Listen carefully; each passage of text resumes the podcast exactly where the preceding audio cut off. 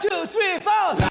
라라라라라라라라 정봉주.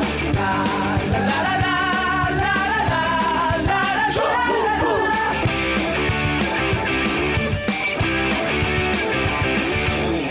전능하신 국민의힘 정봉주의 전국구 5번째 시작하겠습니다.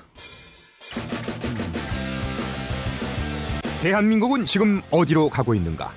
정치계 쪽집게 봉도사 정봉주가 대한민국의 앞날을 예언한다. 미래가 보이니까 참 행복해요. 대한민국 진화론, 지금 온라인 오프라인 서점에서 만나세요.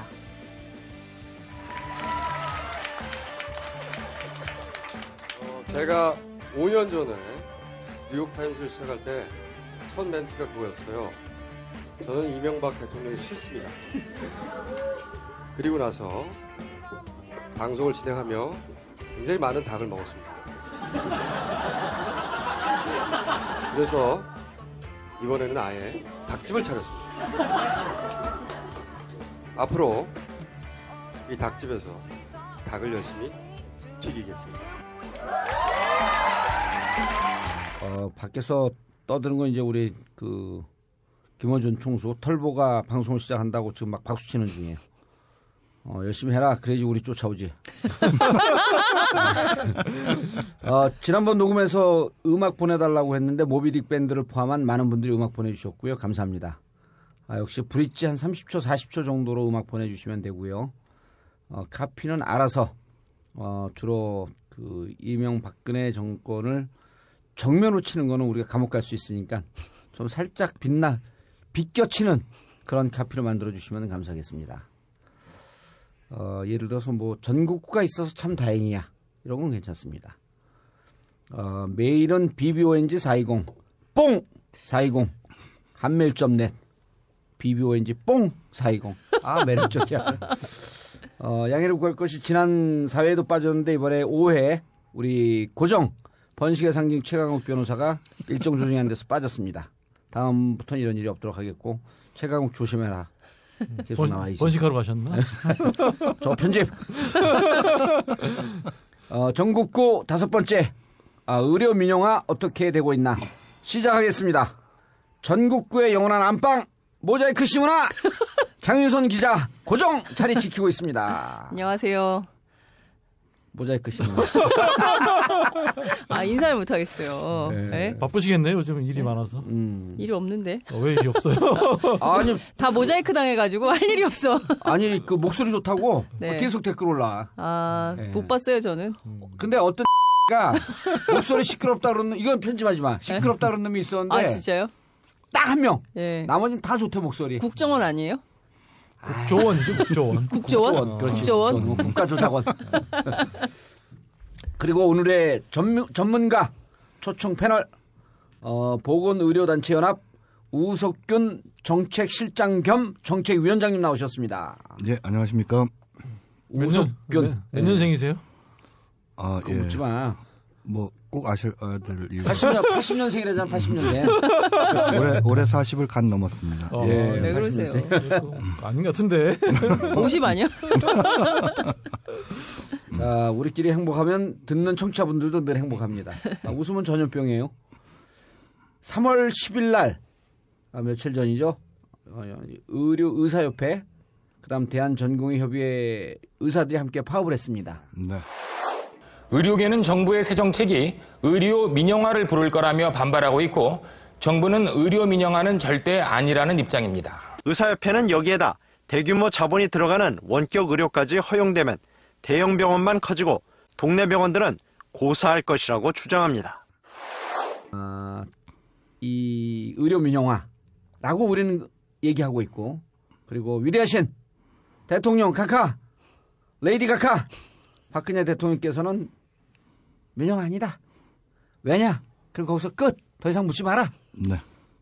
자, 주제로 본격적으로 들어가기 전에 10일 의사협회 파업 잠깐 얘기해 주시고 앞으로 일정이 어떻게 되는지 미리 예측 가능하게 거기 좀 얘기하시고 본 주제로 들어가도록 하겠습니다.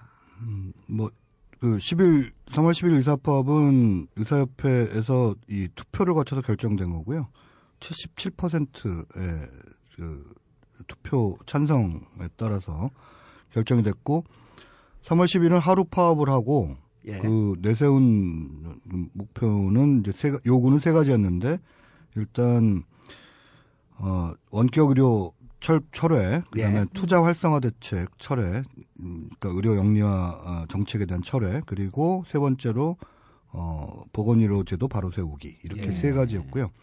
앞으로 일정은 의사협회 발표에 의하면 24일까지는 준법 투쟁을 하다가 준법 투쟁이라 하면 주 40시간 예. 하고 그다음에 한 환자당 15분씩 환자를 보고 이렇게 하다가 24일부터는 6일간 파업을 하겠다 이렇게 얘기를 하고 있습니다. 오늘 정원 총리가 담화 발표했잖아요. 그래서 의사협회에서도 정부의 뜻을 존중하고 그렇지만 별 특별한 일이 없는 한 24일부터 파업은 한다. 정원 총리가 담화 발표했죠. 아, 전 못 봤는데요. 아, 그러셨어요? 뭐라 발표했어요? 정원 총리가 발표한 바에 따르면 대화를 계속하자. 근데 이제 파업을 해서는 안 된다. 뭐 이런 입장이고요. 그 원격 일단 입법을 좀 늦추겠다 이런 얘기를 했어요. 지금 법률적으로 쭉 가려고 하는 것들을 늦추겠다 이런 얘기를 했는데 그거에 대해서 일단 정부 태도를 보겠다라는 게 의사협회 입장인 것 같더라고요. 근데 네. 입법을 늦춘다는 게 원격, 그러니까 지금 문제가 가장 문제가 되는 게 영리자회사 허용인데요. 예. 영리자회사 허용은 입법을 통해서 하지 않고 행정부 가이드라인을 통해서 하겠다고 했거든요. 그러니까 그것은 이제 영리자회사 허용에는 해당되지 않는 거고 예. 원격 의료는 입법을 늦춘다 만다라고 하는 게 사실 큰 의미가 없다라고 보이는 게 지금 보건복지위가 여야 동수입니다. 그리고 여야 동수인데다가 위원장이 민주당이에요. 그런데 예. 민주당은 당론으로 원격 의료를 반대하고 있거든요. 예. 그렇죠. 그렇게 된다면 입법을 뭐 좀 1~2주 늦춘다고 해서 뭐 특별하게 의미는 없는 것 같습니다. 예, 오 실장님 이게 지금 그 소걸음으로 뚜벅뚜벅 천천히 가야 되는데. 아주 젠 걸음으로 너무 앞으로 쭉 나갔어요. 듣는 사람들이 너무 헷갈려. 네. 그래서 이제 이게 지난해 네네. 정부가 발표한 그 12월 3일이죠.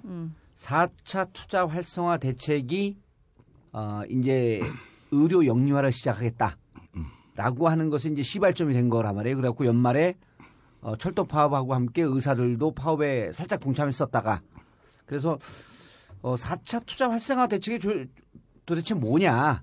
그 이게 저도 신문 기사를 쭉 보고 그러는데 영리병원 자회사 설립 이런 기사를 많이 쓰고 기자들이 해설 기사를 쓰는데도 잘 모르겠어요. 네. 예. 그리고 이 국민들이 당장 내가 피해 보는 거 아니니까 의료 수가 올라갑니다. 보험 수가 올라갑니다. 이렇게 얘기를 해도 별로 믿지도 않아. 그래서 이 4차 투자 이게 문제가 어디서부터 시작돼 있고 아까 말씀드렸던 자회사 영리 자회사 설립하는 문제, 그다음에 원격 그 의료 문제, 그리고 여기 그 방금 말씀하셨지만 법 개정 안 하고 꼼수로 네네. 가이드라인 바꿔 갖고 하는 거, 아니 나쁜 놈들이거든요. 네. 예, 그러니까 좀 차근차근. 네. 일단 12월 3일이 아니라 12월 13일 날. 예, 제가 오타났습니다.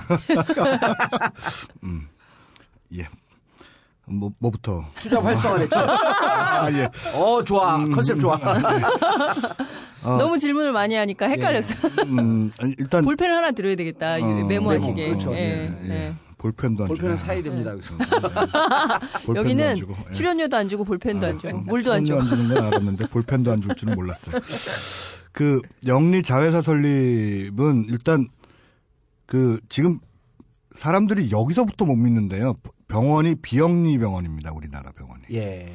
근데 여기서부터 이제 사람들이 안 믿기 시작을 하는데. 영리를 추구하잖아요. 일단 우리나라 병원이 돈을 안 버냐. 예. 이제 일단 그것부터 이제 좀 헷갈리죠. 헷갈려 예. 하시는데 법으로는 비영리 병원의 뜻은 병원에서 번 돈은 병원 바깥으로 못 나간다. 예. 이 뜻입니다. 그러니까 돈을 벌지 않는 게 아니라 돈을 벌어도 병원 바깥으로 투자자한테 배분하지 못한다. 그렇죠. 주식회사가 아니다. 예. 뭐 이런 뜻입니다. 그래서 사실 우리나라 병원들 돈 많이 벌죠. 많이 예. 버는데 그렇게 벌어도 이 주식회사처럼 대놓고 이렇게 이윤 추구를 할 수는 없게 만들어놨습니다. 그랬더니 이거를 이제 영리병원으로 하겠다고 이명박 정부부터 이제 계속 얘기를 했어요. 예. 사실은 노무현 정부 말기부터 하기는 했습니다만 어쨌든 이명박 정부 시기에 계속 추구를 하다가 그게 이제 2008년에 이 국민들의 촛불에 의해서 덜커덕 막히고 예. 계속 국민 여론에 의해서 반대가 되자 영리병원은 안 하겠는데 비영리병원에 영리 자회사를 만들겠다. 그러니까 엄마 병원은 비영리인데 아들 회사는 예, 아들 회사는 주식회사를 만들어주겠다. 이렇게 지금 주장을 하고 그 주식회사를 만들 수 있는 범위에 부대사업은 다 주식회사를 만들게 하는데 이 지금 병원 부대사업이 이 지금 주차장, 장례식장 뭐 이런 정도 아니겠습니까? 그런데 그렇죠. 그다음에 식구, 구내 매점, 뭐, 예, 식당 예. 뭐 이런 정도인데 여기다가 이 부대사업을 왕창 늘려가지고 이 의료기기 판매 임대 뭐 이런 거 그다음에 네. 의료기관 임대, 의약품 그러니까 의료기관 임대는 아예 병원을 임대하는 걸 그 자회사가 하게 해주겠다라고 하고요. 병원 임대까지요? 예. 병원 자체를 임대하는 것도 자회사 범위에 넣어놨어요. 그다음에 의약품 생산 판매. 네. 그다음에 여기다가 이제 호텔도 들어가고요. 그다음에 네. 건강식품, 건강보조식품, 화장품 그렇죠. 판매, 생산 판매. 헬스장, 온천장 뭐 별게 다 들어가 있어요. 네. 헬스장, 온천장 그다음에 하나 더 있는데 목욕탕 빼먹으면 안 됩니다. 예, 거의 백화점이 하나 들어가는 거네요. 예, 그러니까 몸에 관한 모든 거는 다 들어간다고 보면 되고요. 거기다 바이오 산업의 응용까지도 들어갑니다. 바이오 생산물의 응용, 이 줄기세포 같은 거를 병원에서 영리자회사에서 만들면 그거를 환자한테 쓸 수 있게 하겠다. 이런 것까지 들어가는 거죠. 그러니까 이렇게 되는 거죠. 병원이 비영리 법인이고 자회사가 영리 자회사가 되기 때문에 영리 자회사가 자기들 건물을 져나 네네. 그다음 의료기기를 거기다 설치해놔. 네. 그럼 병원이 들어와서 이 건물도 임대를 하고. 네, 그렇죠. 그다음에 의료기기도 싹 임대를 해갖고. 네, 맞습니다. 병원에서 버는 돈을 자회사에다 임대료로 다 줘버려. 예, 맞습니다. 그럼 병원은 맨날 적자나지만 자회사는 맨날 돈 벌어. 네, 그렇죠. 바로 그겁니다. 예. 약도 자회사가 만든 약을 쓰라 그래. 병원의 자회사. 예를 들어 삼성병원이면 삼성 화장품. 늘 삼성병원 자회사 삼성화장품 이렇게 아니 삼성병원 화장품으로 아예 만들 수 있죠. 예. 이렇게 만들어서 이제 뭐 의사들 요즘 하는 말로 이러다가는 화장품 세일즈맨 되는 거 아니냐. 의사들이 의사들이 뭐 건강식품도 세일즈 해야 되고 자회사가 이제 그런 거 있으면은 할당제도 잘못하면 떨어지겠다. 그래서 요번에 레지던트들 그러니까 전공의들 파업하면서 내세운 것 중에 하나가 우리가 건강식품 화장품 세일즈맨이 될 수는 없지 않느냐 뭐 이런 얘기도 했습니다. 아니 그러니까 그 피부과 가면 이러이러한 화장품을 요 약국에 가면 있으니까 그걸 사십시오. 아니면 이러이러한 건강 그 화장품 같은 경우는 뭐 건강 보조식품 아니니까 그럼 다 산단 말이에요 그 환자들이. 네네 그렇죠. 그러니까 지금까지 그렇게 했던 게 불법이라는 거죠. 그렇게는 됐지만 그게 병원의 병원의 라벨이 찍혀 나오진 않았죠. 아 병원의 라벨이. 예. 이제는 아예 병원의 자회사로 대놓고 합법적으로 한다. 대놓고 합법적으로 그렇게 할 수가 있게 되는 거죠. 근데 전반적으로 보면 우리가 이제 그 골목상권 파괴된다고 막 그랬었잖아요. 그런데 동네 빵집, 떡볶이집 다 이것들이 재벌들이 와가지고 다 전부 무슨 이른데면 뭐 그 이마트나 아니면은 홈플러스 익스프레스나 뭐 이런 데가 와가지고 싹 다 동네 골목상권을 하듯이 이번에도 마찬가지로 이렇게 영리병원이 이렇게 도입이 되면 그 동네 병원들의 병원들은 전부 다 이를테면 그 삼성의료원 계열사 혹은 뭐 아산병원 계열사 뭐 이렇게 되는 건가요? 가톨릭병원 계열사 뭐 이렇게 되는 가능성도 있는 거네요. 그다음에 이제 그 인수합병도 허용이 됐고 M&A. 예, 인수합병이 원래 의료법인 간에는 인수합병이 허용되지 않았었습니다. 지금까지는. 지금까지는 해산하면 국고 귀속이었어요. 자산이.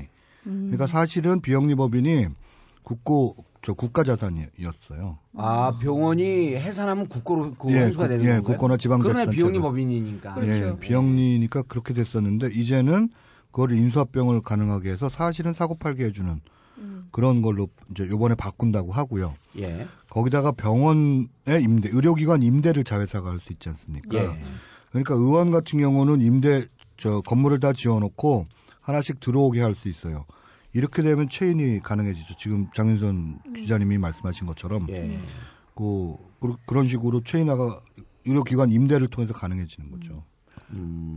그러니까 우리가 그동안 병원은 국민의 건강권을 담보해주는 이른바 공공의 공익의 사업장, 공익법인화처럼 돼 있었는데 이게 전부 그냥 그 사형화되는 방식으로 가는 거잖아요. 그렇죠. 이제 최소한 치료하는 곳이고 대놓고 그 돈벌이를 하는지는 못하는 곳 이렇게 돼 있었는데 이제는 아예 영리 자회사를 만들어놓고 자회사가 병원에게 의료기기 임대해주고 그래서 리스료를 받고 아예 병원까지 임대를 해주고 리스료를 받고 의약품은 뭐 병원 자회사에서 만든 거 의약품 쓰도록 하고 뭐 이렇게 하면은 사실은 그 자회사에 투자한 외부 투자자가 돈을 벌려면 이게 그 기계는 기계대로 돌려야 되고 의료기계는 돌려야 되고 의약품 많이 팔아야 되고 그다음에 병원 임대료는 또 올려야 되니까 병실료도 올려야 되고 근데 이 의료 자회사가 돈을 벌기 위해서는 결국은 환자한테 돈을 벌 수밖에 없기 때문에 결국은 영리병원이 되는 거랑 똑같죠. 예. 그래서 영리병원의 이제 단점은 결국은 그 돈을 벌기 위한 없는 데서 생돈을 끌어내는 거 아니에요. 그러니까 결국 그 환자의 주머니를 털 수밖에 없다. 예, 그렇습니다. 그러니까 병원 수가가 올라갈 수밖에 없는 구조가 되는 거 아닌가요? 병원비가 올라가고요. 이 미국 같은 경우를 보면 영리병원과 비영리병원을 비교해 보면 환자 1인당 의료비가 최소한 한 20% 정도 비싸다. 영리병원이? 네네. 영리병원이 비영리보다 환자 1인당 이렇게 비싸다. 이렇게 나와 있습니다. 그러니까 최소한 20% 정도를 예상할 수 있고 우리나라에서는 이걸 전 국민적으로 보면 이거 자꾸 숫자가 나오는데 괜찮을까요? 괜찮아요. 그 정도는 다 알아들을 수 있는 훌륭한 청취자들이니까. 이 2009년에 보건산업진흥원이라는 그 국가연구소에서 낸 거 보면은 우리나라 전체 병원의 6.8%가 한 7% 정도가 영리병원으로 넘어가면 1년에 7천억에서 2조 2천억 원이 더 든다 이렇게 얘기했습니다. 의료비가요? 예예. 6.몇 퍼센트요? 6.8%요. 6.8%. 예예. 예. 근데 지금은 이게 우리나라의 의료 법인에만 해당하는 것일 뿐만 아니라 지금 비영리 법인으로 가면 뭐 상속도 문제가 되고 이 여러 가지가 문제가 돼서 개인 병원으로 남아 있는 병원들이 굉장히 많거든요. 이 병원들도 이제 다 의료 법인 병원으로 해서 영리 자회사로 만들어지겠죠. 거기다가 사립 대학병원까지도 영향을 미칠 수가 있기 때문에 부대 사업은 다 만들 수 있게 돼 있기 때문에 그럼 우리나라 전체 병원이 다 이렇게 간다는 거예요. 전체 병원이 그러니까 아까 그거를 이제 좀 그 이해하기 쉽게 7%가 영리병원으로 갔을 경우에 맥시멈이 2조가 좀 넘는데 한 2조쯤으로 계산해 보니까 1년에 2조가 늘어난다는 거 아니에요? 네, 1년에 2조가 늘어나는데 그럼 국민 1인당 계산해 보니까 1인당 4만 원이 느는 거예요. 4만 원이. 네네. 근데 한 가구가 보통 4인 가구니까 16만 원이 느는 거예요. 1년에. 근데 그건 7%니까. 아, 7%니까. 근데 이제 미국처럼 한 30%쯤 보면 4배거든요. 16만 4배니까 한 7, 80만 원 확 늘어버리는 거야 1년에. 그렇게 계산을 못하는데. 그러니까 아니 근데 실질적으로 피부에 오는 걸 얘기를 해줘야 돼요 이게. 그러네요. 아니 근데 그 의료비가 증가하는 것도 증가하는 것이지만 문제는 그러니까 의료 서비스의 질이 그러면 그만큼 좋아지는 거냐. 원격 의료하면은 정말 당뇨병, 고혈압 이런 거가 바로바로 다 관리가 되는 거냐. 꼭 그렇지 않다는 거 아니에요. 그리고 무엇보다 저는 뭐가 위협적이냐면 저는 그 한 전공의가 글을 올렸더라고요. 거기 보니까 자기가 이제 전공을 선택해야 되는데 그 사실 우리나라가 OECD 국가 중에 유일하게 그 산모 사망률이 높다는 거예요. 그러니까 애 낳다가 죽거나 이런 사람들이 굉장히 많다는 거죠. 근데 사람들이 그런데 아니 그 전공의 얘기예요. 따르면 저도 OECD 확인을 안 해봐가지고 근데 여하튼 그런 얘기를 하면서 뭐냐면 흉부외과나 산부인과나 이런데 지원을 하는 이들이 줄어들고 있다. 그리고 전부 이제 피부과 뭐 이런 돈 되는 거. 예. 그러니까 이게 이를테면은 그 대학을 졸업하고 그러니까 의사로서 자기가 어떤 인수를 펼치고 의술을 통해서 뭔가 이렇게 사회에 공익에 봉사하고 이런 직업이 아니라 전부 돈 버는 데로만 가야 되겠다. 인기학과로만 간다는 거예요. 근데 자기도 어쩔 수 없이 그런 선택을 할 수밖에 없을 것 같다. 이런 자기 고백을 했어요. 그러면서 전반적으로 뭐냐면 그 이제 이게 골고루 모든 것이 골고루 그리고 또 서울 수도권과 지방과의 어떤 균형을 맞춰줘야 되는데 의료 불균형도 심각해질 거고 전부 수도권에 몰릴 거라는 거죠. 그런 영리 그 병원들이. 예. 그러면 결국엔 뭐 치료를 받으려면 그런 건 아예 의사가 없는 지역이 막 발생할 수도 있는 거죠. 의사가 없을 맞습니다. 뿐만 아니라 하려면 서울까지 와야 되는데 점점 더 불편해지는 거예요. 그러니까요. 네. 그러니까 영리병원의 특징이 또 하나가 뭐냐면 그 아까 그 똑같은 보고서에서 얘기한 게 네. 7%가 그렇게 되면 전국에서 90개 병원이 없어질 거다. 지역 병원이. 야, 그러면 의사가 이 대도시로 몰릴 거기 때문에 70개가 없어진다. 그렇게 그 국가 보고서입니다. 그게. 아, 그러니까 보건산업진흥원에서 7%쯤, 6.8%쯤 영리병원으로 가게 되면 연 2조. 네네. 그리고 그뿐만 아니라 의사들이 중앙으로 몰리니까 그러니까 지역의 병원이 예. 100개 정도가 문을 닫게 될 것이다. 그렇습니다. 그럼 지역에 있는 분들은 그럼 어디 가서 치료를 하라는 거예요? 뭐 지금 뭐 지금도 사실은 이거 이따 또 나올 얘기인데요. 예. 지금도 그 우리나라에 산부인과가 없는 지자체, 그러니까 애기 받는 곳이 없는, 분만시설이 없는 지자체가 57개거든요. 몇 개요? 57개요. 기초단체 중에요? 예, 기초? 246개 중에 57개. 아니, 얼마 전에 그런 사건이 있었어요.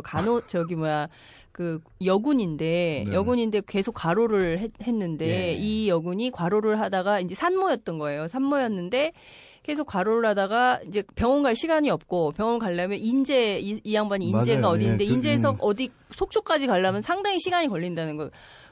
애를 낳다가 됐잖아요. 그렇게. 그래서 이제 아기는 사망했어요? 그렇죠. 아기는 살고 군인은 그런 데가 우리나라에 57개라는 240여 거예요. 240여 개 지자체 중에 57개가 저 분만시설이 없어요. 분만시설 있는 병원이 없다. 예, 맞습니다.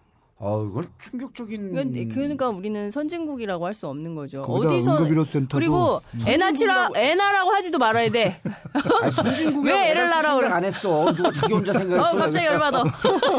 그러니까 그런 지역에 사는 분들은 나와서 살아야 돼요. 7개월 임신 7개월부터 분만시설 있는 곳으로 나와 살아야 돼요. 이게 조기 진통이 그렇죠. 걸리거나 이렇게 되면은 거기서 못 낳는 거예요. 그러니까 지역에 가서 살아라 이거는 다 말도 안 되는 거죠. 그러니까 의료 민영화가 안 돼 있으면 57개 그리고 지방병원이 점점 더 고사할 것이기 때문에 네네. 애 낳을 때는 한 3개월 남겨놓고 대도시로 와야 되는데 급하면 철로를 타고 와야 되는데 철로도 민영화돼 있고 그 지역에 철로가 다 없어져.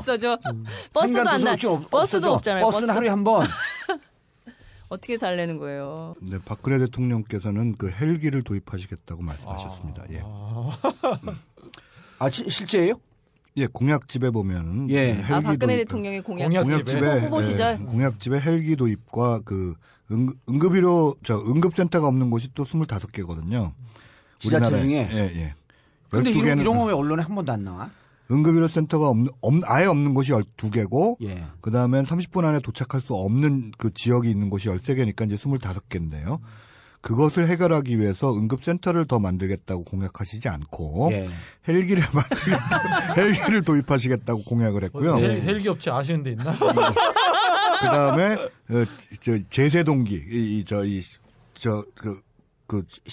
심장 충격기를 곳곳에 보급하고 중고등학생한테 그것을 교육하겠다고 공약을 하셔서 저희가 응급의료센터를 만드셔야지 왜 중고등학생들한테 제세동기를 보급하시나 교련하려고 그러는 거 아니에요 그렇게 다시?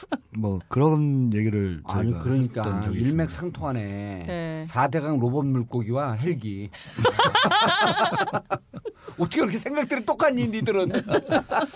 제세 동기를 혹시 아는 데가 있나 뭐 이런 생각을 저 공약집을 보고 그런 생각을 했던 적이 있습니다. 아니 이게 뭔가 충격적이잖아요. 그 전기 하나 둘 셋 다 빵빵 쏘는 거니까. 그걸 중고등학생들이 어떻게 다뤄 그걸. 아니 자기들 걔를 패쌈할 때 제세 동기 뭐 괜찮네요. 빵빵 터지는 거지. 문제를 제세 동기로 계속 살려놔도 예. 살았어요. 근데 데리고 갈 곳이 없는 그 뭐 살려놔서 살았다 그러면 또 어디다 데려가? 헬기가 뜨겠죠. 헬기가 뜨는 거예요. 근데 이제 헬기가 없이 강에 가면 강을 건너는데 없어 그러면 로봇 물고기 와갖고 태워갖고 가. 아니 그러니까 실질적으로 영리병원이 도입되면 그런 자료가 있네요. 보건산업진흥원. 네네. 이게 국가가 운영하는 거죠. 보건복지부 산하에. 90개 지방 중소병원이 폐업을 할 것이다. 예, 그렇습니다.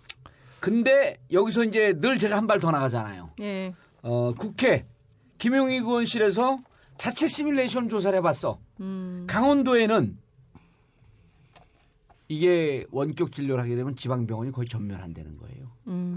이 영리 자회사가 워낙 심각하기 때문에 이게 넘어갈 수가 없는 거예요. 그러니까 한 예를 좀 들어봐 주시면 좋을 것 같아요. 예를 들어갖고 환자가 입원해서 이런 거거든요. 의사가 이런 거예요. 의사가 이 기기로 진료를 좀 받아야 되겠다. 네. 이게 지금 우리나라가 지금도 심각해요. 사실은. 어느 정도 심각하냐면 그 며칠 전에 조선일보에 고대 안암 고대 종양내과 교수가 우리나라는 갑상선 초음파를 금지해야 된다라고 칼럼을 쓰셨어요.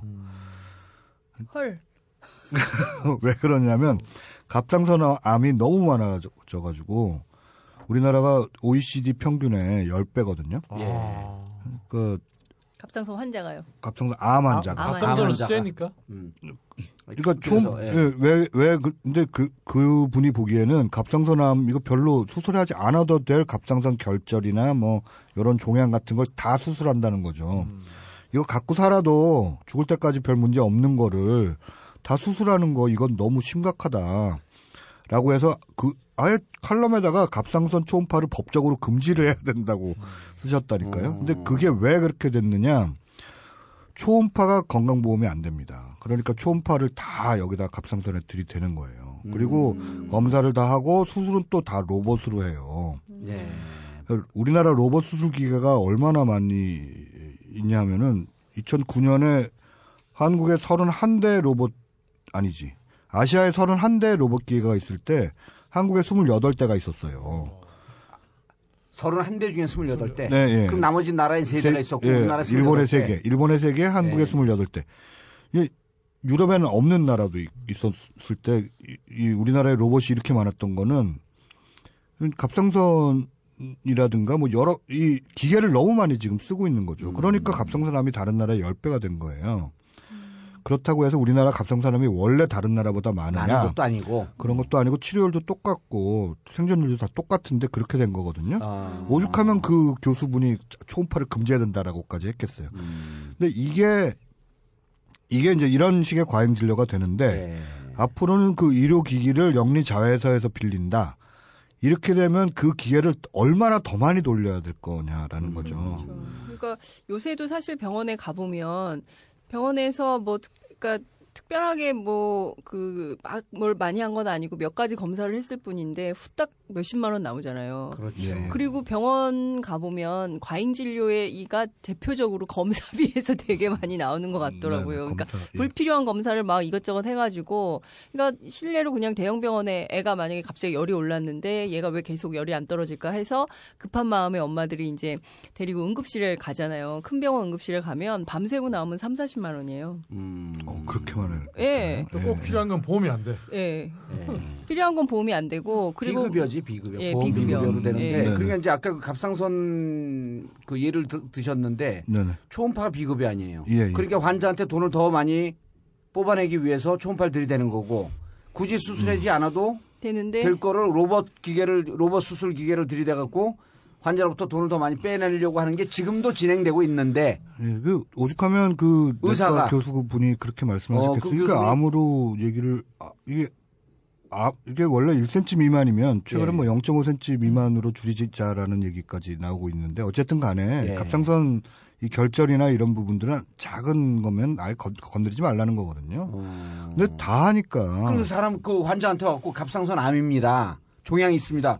이러면 더러 겁이 날 거 아니에요. 그럼 다 하게 되죠. 다 하게 되죠. 그러니까 그런데 이게 이제 그 의료 영리 자보 그 법인이 들었으면 아예 이제 뭐 이 로봇 중에 수능으로 따지면 지금 우리가 쓰는 건 3등급 로봇인데 우리 자회사에서 임대한 이 1등급 로봇이 있으니까 둘 중에 하나 선택하세요. 그럼 어느 환자가 3등급 로봇을 쓰냐고. 그럼요. 암이라는데. 네. 1등급 하게 되면 죄송합니다만 그건 조금 더 비쌉니다. 내가 지금 죽게 생겼으니 그거로 써주십시오. 그럼요. 그리고 약은 우리 서울대병원 자법인 서울대 제약회사에서 새로 나온 암에 좋은 이런 약이 있으니까 쓰십시오. 그러면 다 쓰는 거죠. 한 30만 원으로 치료할 거를 300만 원으로 하는 거예요. 거기다가 건강식품도 쓰셔야 됩니다.까지 들어가겠죠. 그리고 재활에 필요한 헬스장에 가서 운동을 좀 하시고. 잠은 옆에 있는 호텔에서 온천하시고. 1층에 들러서 온천하고 오시고, 그다음에 2층에 들러서 아로마 세라피 하고 오시고, 뭐 3층에 가서는 헬스하고 오시고 이렇게 하셔야만 됩니다라고 얘기를 하겠죠.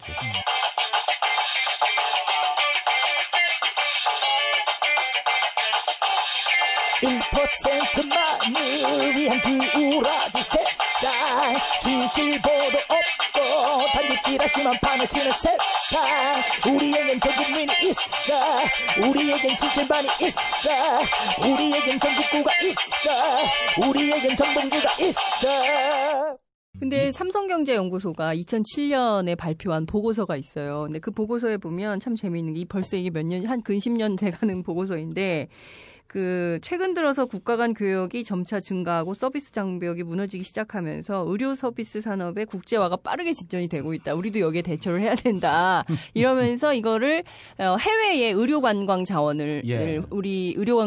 자원을 개발을 해가지고 외국에 이제 환자들을 유치해야 된다는 거예요. 그러니까 호텔, 그 다음에 뭐 건강식품, 그 다음에 온천, 사우나 뭐 이런 것들은 뭐 국내 환자들을 대상으로 하는 것이 아니라 해외 환자들을 대상으로 하는 것이다. 그러니까 이것은 결과적으로 해외의 자본이 우리 국내로 들어오는 것이니까 투자 활성화 차원에서 반드시 해야 되는 것이다라고 주장을 하고 있어요. 근데 실질적으로 박근혜 정부가 계속 주장하는 게 투자 활성화 차원에서 그 불필요한 환자들을 그렇죠. 동원하게 되는 것이고 결과적으로 그리고 해외에서 얼마나 올지 그것도 굉장히 의문인데 사실은 해외 환자를 자꾸 주장을 하는데요. 네. 현오석 부총리가 작년에 기자들한테 이제 천기 누설을 하셨는데 14만 명이 작년에 해외 관광으로 왔다고 의료 관광으로 왔다고 이제 굉장히 정부가 이제 자랑을 했거든요. 근데 얘기를 하다가 6천 명이 왔는데 이렇게 얘기를 하셨어요. 아니 아까 14만 명이라더니 왜 6천 명이냐 이렇게 물어봤더니 진짜 의료 관광으로 온 사람은 6천 명이고 이렇게 이제 천기 누설을 하셨는데 사실은 의료 목적으로 관광을 온 사람은 6천 명이고 사실은 다른 14만 명은 왔는데 배가 아파서 뭐 이런 분들 또는 국내에 사는 외국인. 국내에 사는 외국인. 국내에 사는 외국인까지 다 친 거죠. 제가 아는 그 의료관광 코디네이터 한 명 있는데 그 관광공사에서 하는 거 보니까 관광 코스로 그 의료관광이 들어있더라고요. 근데 가서 그냥 병원 가서 한 방문하고 거기서 팩 하나 정도 받아가고 뭐 그 정도로 그냥 요식행위로 하는 게 많더라고요. 그런 걸 다 쳐서 14만 명인 거지. 사실은 의료를 목적으로 온 사람은 그야말로 0.0 몇 프로 뭐 이 정도 수준이거든요. 근데 그런 거를 자꾸 내세우면서 그 뭐 영리방언이 돼야 되고 뭐 무슨 호텔이 필요하고 뭐 특히 호텔 같은 경우는 외국 사람을 위한 호텔을 메디텔이라고 부르는데 메디텔. 네, 메디텔이라고 부르는데 그걸 지어야 된다고 주장을 하더니 그게 외국 사람만 아니고 한국 사람도 투숙할 수 있다. 뭐 이렇게 바꾸질 않나. 이게 의료관광은 사실은 명분이고 속 내용은 병원에 영리화죠. 병원에 영리화. 그리고 국내 환자들의. 아니 이게 그 해외 의료관광 유치 이런 게 별로 그렇게 일부 있긴 하지만 이게 이제 성형 쪽에 많잖아요. 그렇죠. 근데 이제 이게 많다라고 하는 게 말이 앞뒤가 안 맞는 게 우리나라 성형외과 의사들 요즘 단독으로 하는 의사들이 없거든요. 그래요? 묶어서 하잖아요. 의사들 몇 명 묶는데 대부분의 이 사람들이 주로 관광객이 어디서 오냐면 중국에서 오기 때문에 중국에 이미 병원을 다 냈어요. 그러니까요. 중국의 합자법인을 갖고 중국 의사학교 갖고 합자법인 갖고 여기 들어오질 않아요, 별로. 그러니까 아까 재미 말씀하신 게 딱 정확해요. 예. 어떻게 이렇게 아시지? 모르는 게 뭐가 있어 내가. 깔때기를 또. 아니 실제로 그래요. 그 삼성 그 보고서에 보면은 차병원 예측과 이런 데들이 이미 한국의 의료기관들이 중국, 베트남, 러시아에 진출해가지고 주로 성형 목적으로 예. 성형 목적으로 한국을 찾는 의료 관광객들이 늘어나고 있다. 이런 보고가 근데 있어요. 문제는 성형은 사실 의원이 하거든요. 의원. 네, 그러니까 예. 동네 의원이 하는 거고. 그거는 병원을 어떻게 하는 건 아니거든요. 그러니까 그건 의원이니까 그러니까 의원급에서 하는 거기 때문에 그걸로 뭐 어쨌든 병원을 아니 근데 뭐 이미 이렇게 활성화되고 있고 이미 잘 나가고 있는 거를 굳이 영리화까지 해서 하려고 하는 이유는 정말 투자 활성화가 목적일까요? 글쎄요, 그 제목 자체가 투자 활성화니까 이게 문제는 설사 투자가 그 병원 영리 자회사의 투자를 활성화한다고. 쳐도 그 돈을 내는 사람은 누구냐라는 거죠. 그 영리자회사가 돈을 번다라는 게 이제 투자의 핵심인데 예, 예, 투자를 영리자회사가 돈을 벌어야 투자를 할 거 아닙니까? 네.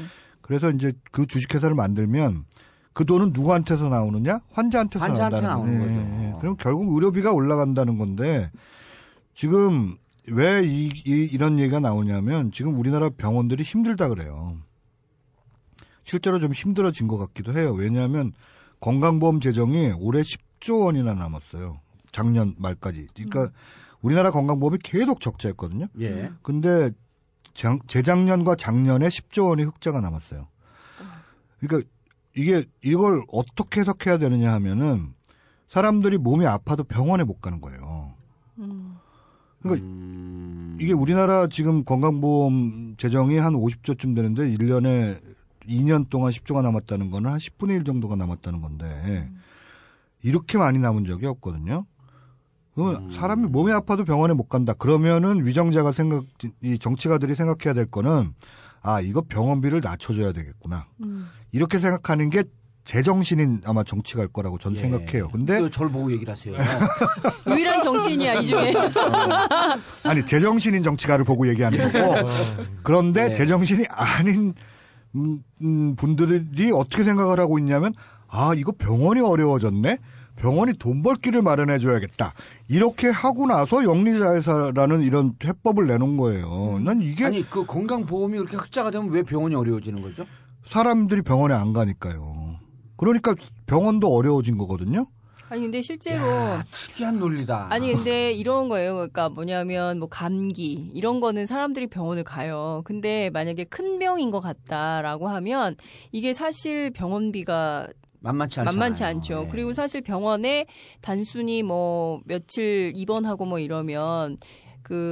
저 아는 지인이 이번에 그 신종플루 때문에 너무 힘들어가지고 나흘 입원했는데 50몇만 원이 나왔다는 거예요. 입원비까지 해서. 병원이 정말 어려워졌는지는 모르겠어요. 그런데 병원들이 옛날보다는 어려워졌다고 얘기를 해요. 예. 근데 그게 병원이 어려워질 정도면 사람들은 도대체 얼마나 어려워졌겠냐라는 거죠. 그렇게 생각하면은 의료비를 낮춰줘야 되겠다. 거기다가 10조 원까지 있으니까 의료비를 어떻게 하면 낮춰줄까. 이걸 생각해야 되겠다. 오히려 보험 급여되는 걸 더 확대시키고. 예, 그렇죠. 예. 그 건강보험 보장성을 확대를 해야 되는데 이거를 영리자회사를 만들어서 병원이 돈을 더 벌게 해주겠고 그리고 논리를 어떻게 세우냐면 영리자회사가 돈을 벌면 병원이 정상화되니까 의료는 정상화돼서 괜찮아질 거다. 지금은 과잉진료하는데 앞으로는 자회사가 돈을 버니까 자회사가 돈을 벌면 병원이 좋아져서 의료는 정상화될 거다. 이렇게 주장을 해요. 근데 그 영리자 회사가 돈을 버는 거는 환자를 대상으로 돈을 버는데. 아니 근데 의사들은 정부에서 그렇게 돈 벌게 해주겠다는데 왜 이렇게 반대하고 파업을 하는 거예요? 레지던트들이 아까 얘기한 거 있지 않습니까? 사실 지금도 이 과잉진료를 하고 있다라는 얘기를 인정을 하면서 앞으로는 이제 아예 세일즈맨으로 나서라는 얘기냐. 이런 얘기들을 하고 있죠. 의사들이 돈을 버는 게 아니고 자법인 영리화가 되면 투자 기업이 병원, 대형 병원만 돈을 버는 거죠. 의사들이 돈을 버는 게 아니고, 그리고 지방에 있는 그 동네에 있는 중소병원들은 다 문을 닫게 되는 거죠. 닫게 되는 것이죠. 근데 네, 그 대형 병원에 투자하는 재벌들이 또 있을 거 아닙니까? 그렇죠. 그러니까 이게 원래 투자 외부 투자자들이 예, 돈을 빼가는 바로 이제 그런 것들이 이제 생기게 되겠죠. 결국은. 예. 그러니까 뭐 이 치과에서 그런 걸 많이 해요. 그러니까 치과 같은 경우가 이제 치과 의사들이 굉장히 반대하는데 예, 치과 의사들은 이제 겪어봐서 아는 거죠. 예. 임플란트만 전문으로 하는 그 뭐 제가 여기서 꼭 말을 못 하겠는데 먼플란트 뭐 이런 데가 있습니다. 이제 예, 참 뭐라고 하고 싶은데 예, 말을 못 하겠네요. 이제 그 세 회사가 있는데 그 회사에 들어가면 한 달에 1,000만 원씩 준다. 의사한테. 예, 몸만 들어오면 된다 너는. 그렇게 하는 거고, 다른 데서 임플란트가 이제 뭐 한 130만 원 뭐 이렇게 할 때 거기서는 80만 원 이렇게 받아요. 예. 근데 아, 그 회사에서는요? 예, 그 치과에서는. 그러니까 80만 원이니까 다 골로 가죠. 예. 근데 이제 문제는 하나 뽑아도 될 걸 4개를 뽑는 거죠. 이를. 그러니까 임플란트를 4개를 해버리는 거지. 그러니까 그거 자체가 과잉 진료네. 예. 그렇게 하는 거예요. 근데 그거를 이제 이렇게 지금 영리자회사를 만들면 지금 그 병원은 사실은 다 하나하나씩 돼 있지만 예, 이게 사실은 다 네트워크거든요. 근데 이게 요번에 이런 식으로 영리자회사가 되면 영리자회사를 지주회사로 두고 이걸 네트워크로 만들, 아예 그렇죠, 합법 네트워크로 만들 수가 있게 되죠. 그러니까 본 병원보다 영리자회사가 수십 배 막 더 커지는 그런 기현상이 벌어지겠네요. 그거는 못하게 이제 법으로 예, 전체 자산의 20%만 투자할 수 있도록 예, 어디 병원이요? 예, 병원이 자회사의 30%만 투자할 수 있도록 예, 해놨습니다. 29% 투자하고 그 우회 투자라고 하는 것도 있잖아요. 예, 맞습니다. 아니, 돌려받기 예, 뭐 한두 번 해봤어? 그리고 이제 외부에서 30% 받고 자기가 30% 투자를 한다고 해서 그거를 갖다가 남용 방지 장치라고 해놨어요. 근데 그거는 사실은 주식 상장을 했는데 갑자기 주식이 뭐 2배로 뛰었다라든가 이렇게 되면 그걸 30%로 멈춰질 리가 없지 않겠습니까? 그렇죠. 그러니까 이거는 뭐 남용방지 장치가 이 주식을 상장하는 순간 예, 시장에 나가는 순간 남용방지 장치가 안 되겠죠. 안 되죠. 그리고 처음에 우리 병원에서 30% 이상을 자회사에 투자하지 말라 그래도 이게 이러저러한 방식으로 차명으로도 들어오고 돌려 들어오고 돌려막기 하고 이런 식으로 해서 자기가 전체 지분의 51%가 우호 지분 있잖아요. 우호 지분. 네네. 예. 아니 우리 병원은 29% 투자하고 장모님이 또 한 5% 투자하고 장인이 2% 투자하고 장인의 친구. 이거 누가 알려준 거야? 청계재단. 사위환원. 사위환원. 아, 이런 짓거리들을 하고 있으면서 이거를 막기는 어떻게 막아요? 하여튼 정부 얘기가 그렇다는 얘기지. 저를 이렇게 혼내시면. 정부에서 나오신 거 아니에요? 아니, 정부가 혼내는데. 박근혜 정부가 그렇다. 제가 혼내는데 왜 잘못하고 저 고개를 숙이고 계세요? 아니, 그리고 이제 그 다음 그 주제가 원격 의료예요. 원격 의료는 보니까,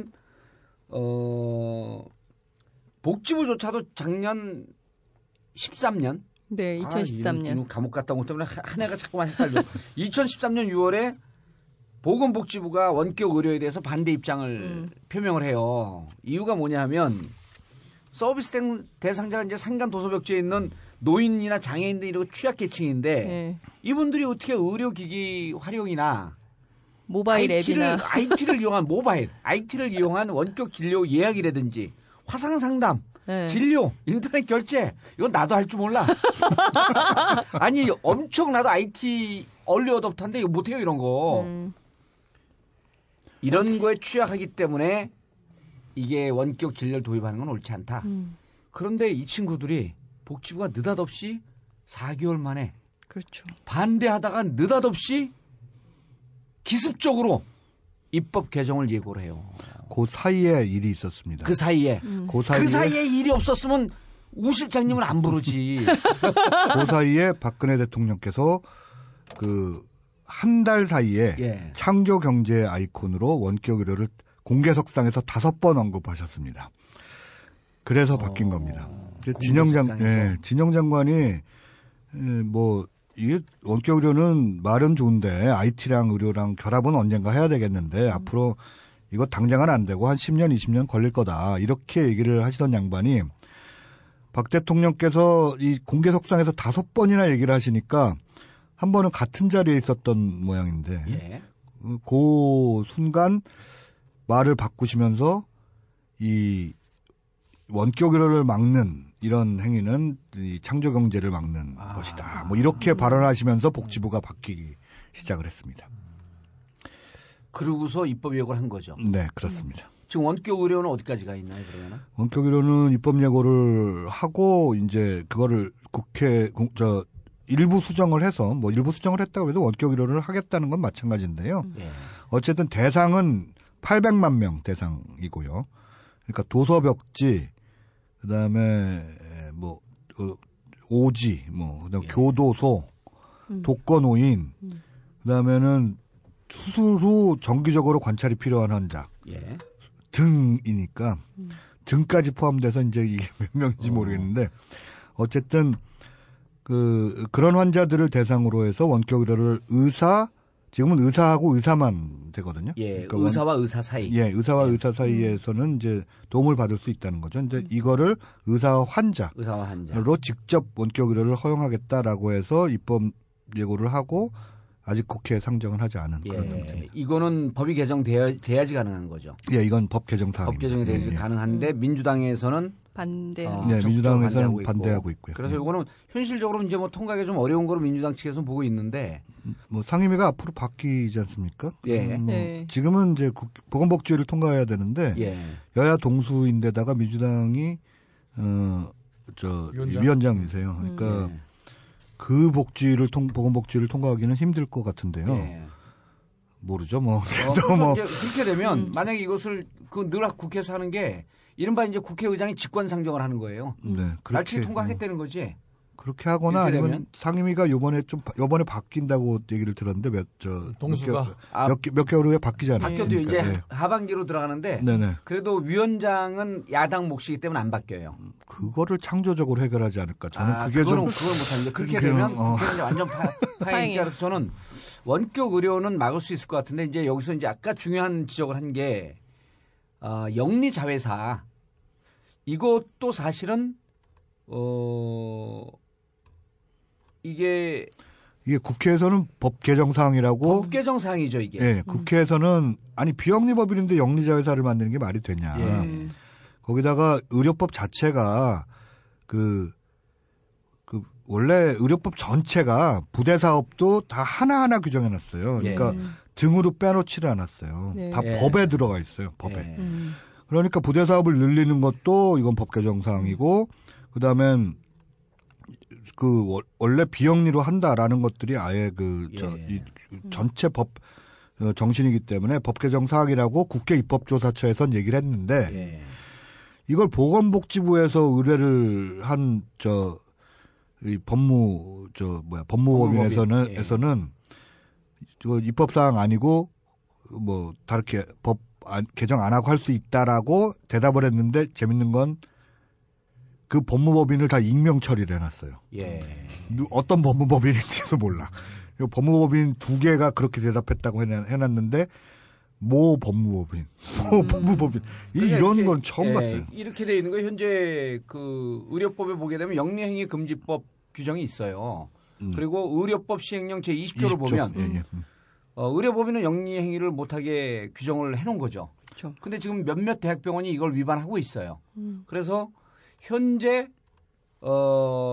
영리행위를 할 수 있는 게 현재 이제 가능한 부대 사업이 정확하게 비진료 8개 분야예요. 진료와 관련 없는 산후조리원, 장례식장, 주차장. 주차장은 진료와 관계 없잖아요.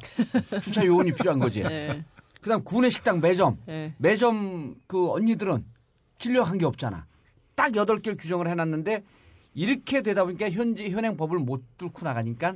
여기서 기가 막힌 KTX 수서발 자회사 설립과 똑같은 네. 자회사 설립 꼼수를 예. 찾아낸 거예요. 맞습니다. 자회사. 그래서 이것을 보건복지부 가이드라인을 바꾸어서 하겠다. 시행규칙을 개정해서 하겠다. 왜냐하면 시행규칙은 행정부에서 장관들이 하는 거거든. 그냥 장관이 야 국장도 시행규칙 바꿔라. 그다음 가이드라인 바꿔라. 그런데 이거는 아 이렇게 꼼수를 지금 부리고 있는 거예요 보니까. 그런데 이거는 의사들이 잘 싸우기도 해야 되겠지만 이거는 위헌적 그 소지가 있을 것 같아요. 제가 보기에는.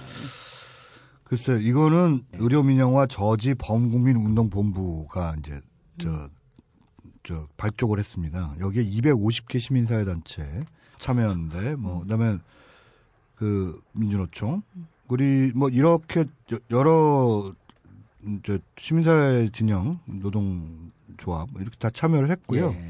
의사뿐만 아니라 보건의료노조 예. 뭐 그다음에 의료연대 노조라고 또 따로 있는데, 뭐 하여튼 그 여러 노조들이 이제 총파업을 하겠다. 이거 영리자회사 만들면 거기다 인수합병 되면은 이거는 일자리가 늘어난다고 정부는 주장하는데 인수합병을 하면 사실은 제일 먼저 하는 게 이 구조조정하고 해고하는 거 아닙니까? 예. 예. 그러니까 이거는 문제가 커지죠. 그래서 이 부분에 대해서는 총파업을 예고를 할 정도로 예. 큰 문제입니다. 예. 거기다가 의료비가 올라가는데요. 이거는 제가 볼 때는 국민들이 다 들고 일어나야 되지 않나 이렇게 예. 생각합니다. 그런데 미국 같은 경우에도 시코 같은 거 보면 정말 희겁하잖아요. 그 아니 진짜 그 저기 뭐야 손가락 이렇게 다쳐도 자기가 막 하고 예. 이런 것들을 보면 정말 의료민영화가 되면 우리도 저렇게 되는 거 아니야라는 반면교사를 느끼게 된단 말이에요. 그래서 그런 것 때문에 사람들이 민영화에 대해서 굉장히 겁내는 것 같아요. 그러니까 기본적으로 자기가 부담해야 되는 그 부담률이 굉장히 높아지고 아니, 부담률 높을 뿐만 아니라 네. 그 핵심이 이거예요. 아파도 병원도 못 가보고 죽는다. 이런 거에 대한 공포감이 있는데 그러니까 사람들이 요새 민간보험을 또 다 들잖아요. 네. 민간보험이 실손 네, 지금 최근 보고를 보면 1인당 1가구당 3.8개 예. 월 평균 23만 원 이렇게. 예. 그러니까요. 그러니까 보면 우리나라 건강보험이 비교적 잘 돼 있는 편인데도 건강보험 체계 자체를 경제 부처에서는 깨버리고 싶어하는 것 같아. 그러니까 자꾸 정부는 건강보험 제도는 유지됩니다 이렇게 주장을 하면서 의료민영은 아닙니다. 뭐 이렇게 요즘은 얘기를 해요. 근데 비급여 분야가 확 올라가는데 이게 어떻게 건강보험이 흔들리지 않겠죠. 건강보험으로 되는 게 별로 없고 다 민간보험으로 해야 되니까 사람들은 불안하니까 의료실비보험을 하나씩은 다 든단 말이에요. 가족마다. 그럼 나만 안 들었어. 저도 안 들었어요. 저도 안 들었어. 돈이 없어. 나. 다 이상한 돈이 없어. 전국구 일단 같이 보편 주세요. 내가 저도 안 들었어요. 아니 의료민영화 운동이래. 의료민영화 저지 운동을 하는 분이 내가 이거 자료를 쭉 보고 사람들 만나보고 병원 의사들 만나보고 그러면서 참 골 때리는 얘기를 들은 거야. MB 정부가 2009년도에 의료민영화 하려고 다 벽에 빡 부딪혔잖아요. 그때 뭐라 그랬냐면 기존 병원을 영리병원으로 전환하는 것은 안 한다. 그럼 뭐 신규 세우는 것, 뭐 다른 방식으로 하겠다 이런 건데 이것도 벽에 부딪혔거든요. 네네. 근데 지금 박근혜 레이디 가카 정부는 편법으로 자법인 설립을 통한 민영화를 하는 거예요. 그러니까 MB 때가 차라리 더 좋다. 레이디 가카보다. 아, 1년 갔다 오셨는데도 좋아요? 누구나? 네. 술 끊었잖아.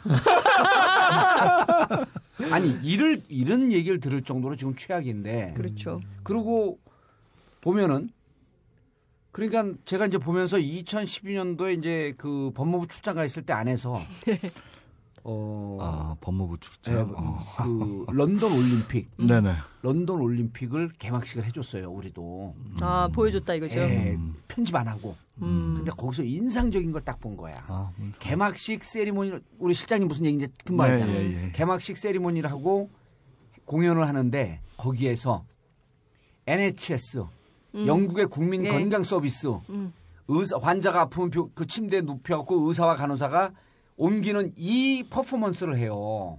그게 저게 뭔가 봤더니 영국이 민영화의 나라라고 하는 나라가 가장 자랑스러워하는 게 국민 건강 보험 제도. 그렇죠. 맞습니다. 실제 간호사들이 출연했다고.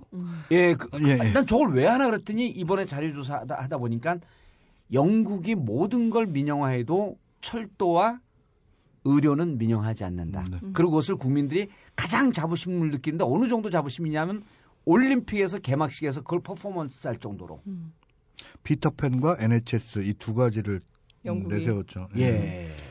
깜짝 놀랄 일이에요. 그러니까 저희도 선택이 필요할 것 같아요. 미국식으로 갈 건지 아니면 네. 공공성을 보장하는 유럽 이제 영국이나 유럽 스타일로 갈 건지에 대한 선택이 필요하고 저는 그 국가가 도대체 왜 필요한 거냐는 거죠. 국가가 최소한 국민들이 아프면 병원은 갈 수 있고 교육은 당연히 받을 수 있어야 되는데 등록금도 너무 비싸서 대학 가기도 어렵고 아픈데 병원도 못 가. 공부 못해서 못 가는. 공부 못해서 좋아.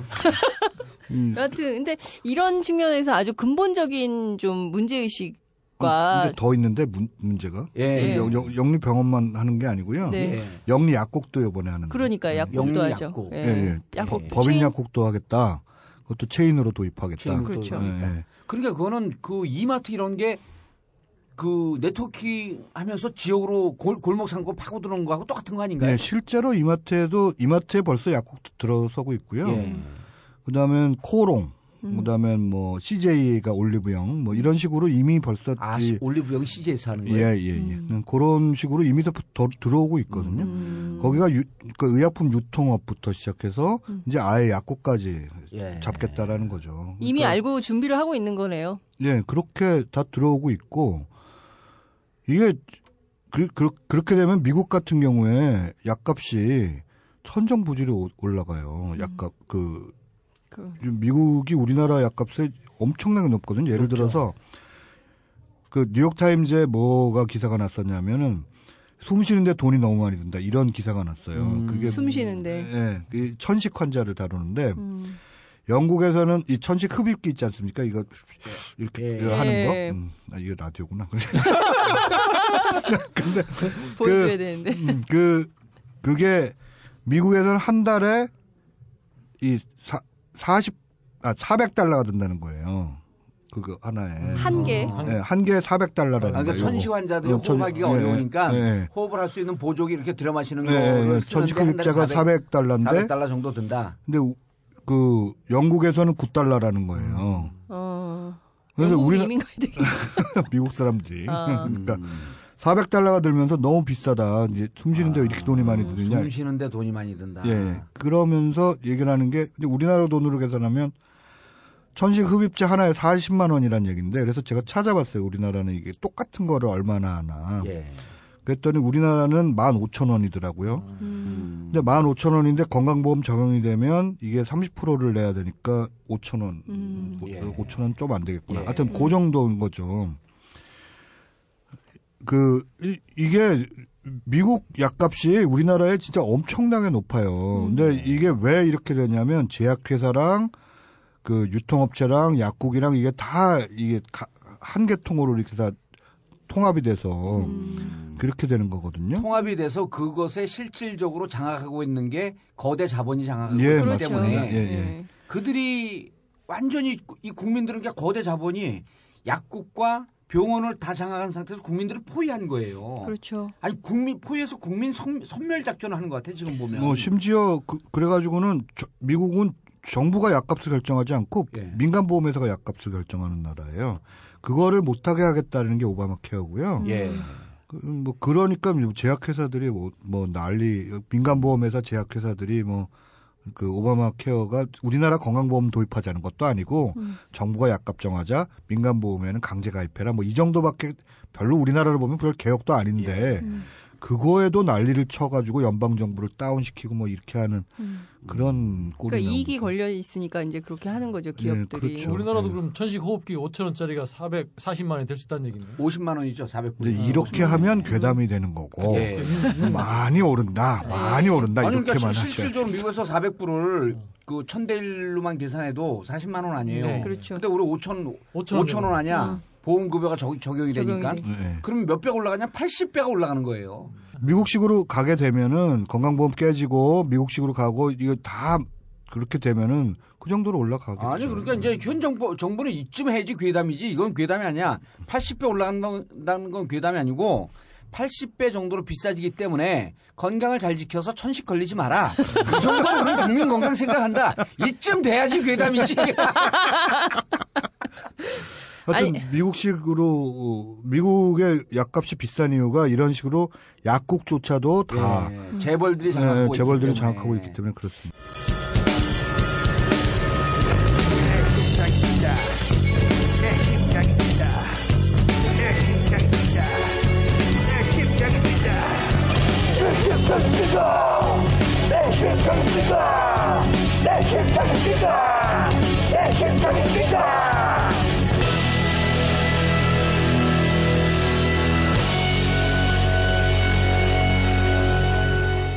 박근혜 대통령이 지난 2012년 대선 때 제가 쭉 따라다녀보면 늘 그 양반이 강조했던 것이 국민행복시대였거든요. 예. 국민들을 편안하게 섬기겠다. 자기는 국가와 결혼을 했다. 자기는 무슨 뭐 애가 있는 것도 아니고 남편이 있는 것도 아니고 뭐 신경 쓸 게 아무것도 없기 때문에 오로지 국민만 바라보고 국민만 생각하며 정치를 하겠다고 늘 강조를 했어요. 근데 결과적으로 이분이 국민은 별로 생각하지 않고, 예? 국가도 별로 생각하지 않고, 오로지 재벌, 그리고 그 소수 그 권력 1%. 지배자들을 대변하는 정치를 계속하고 있는 거거든요. 그러니까 아까 그 처음에 그 시장님께서 말씀하신 대로 이 정작 정치가가 해야 되는 역할을 하지 않고 결국 이것도 재벌 소수 기득권을 보호하고 옹호하기 위한 거 아닙니까? 이 원격 의료가 또 문제인 게 이 원격 의료 기계를 원격으로 도입하지 않은 세력이 딱 몇 군데밖에 없어요.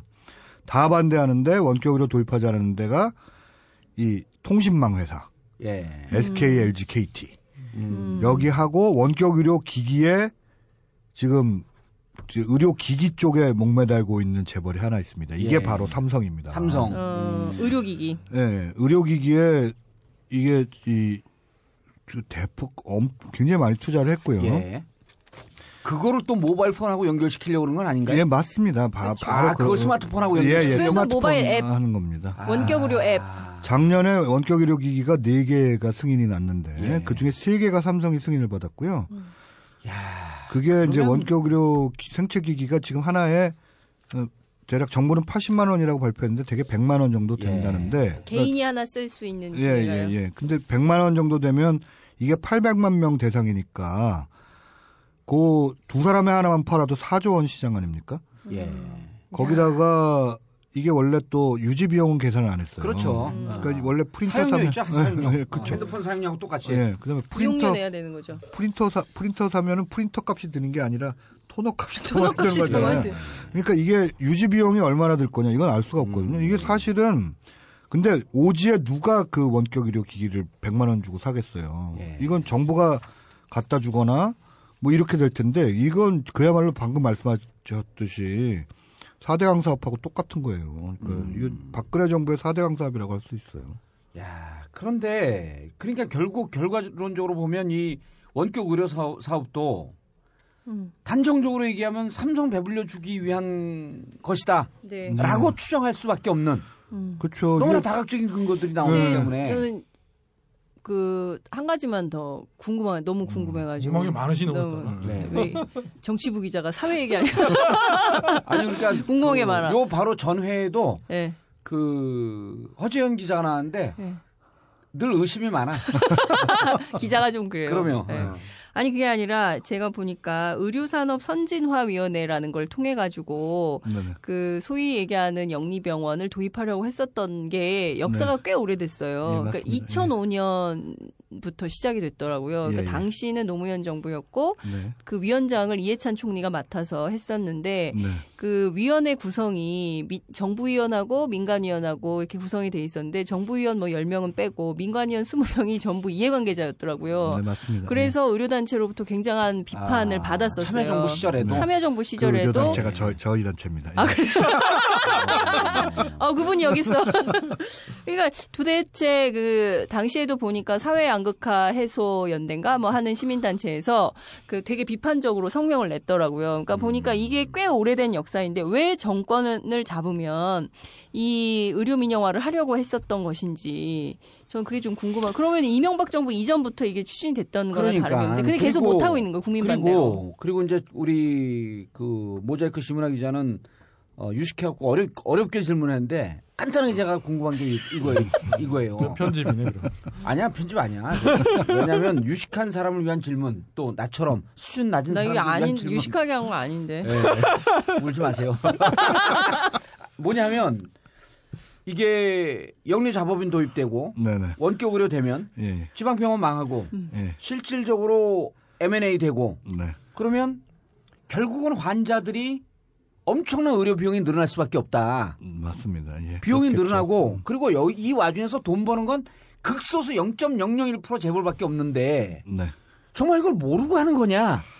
너무나 궁금한 거예요. 알고도 하는 거냐? 그러면서 GDP 올라간다 그래요. GDP가 올라가면 뭐 어쩌라고? 올라가도 0.001%만 행복하지 우리들 나머지. 주머니에서 안 지출 안 돼도 돼야 될 걸 추가 지출하면서 GDP가 늘어나는 거 아니에요? 이거 궁금하더라고. 이거 정말 왜 하냐 이놈들. 저도 궁금한데요. 그러니까 이렇게 이제 쭉 이제 어디 가서 뭐 이제 설명을 하면은 꼭 물어보시는 게 근데 왜 해요? 라고 이제 물어보시는데 그러니까요. 대답할 말이 없는 거예요. 아니 이게 정확한 질문이에요. 근데 왜 하죠 진짜? 근데 하여튼 정부의 논리는 그렇게 하면은 이게 신성장 동력이다. 우리나라 먹고 살 게 없으니까 GDP가 3%에서 4%로 올라가려면 그러면 서비스 산업에 투자를 해야 되는데 서비스 산업에 투자해서 지금 올라갈 때가 의료니까 없다. 의료로 올려자. 뭐 이렇게 GDP를 네. 올리자라고 주장을 하고 근데 그 의료로 올리자는 비용은 또 아까 2009년에 그 보건산업진흥원 보고서가 또 나오는데 GDP는 올라간다.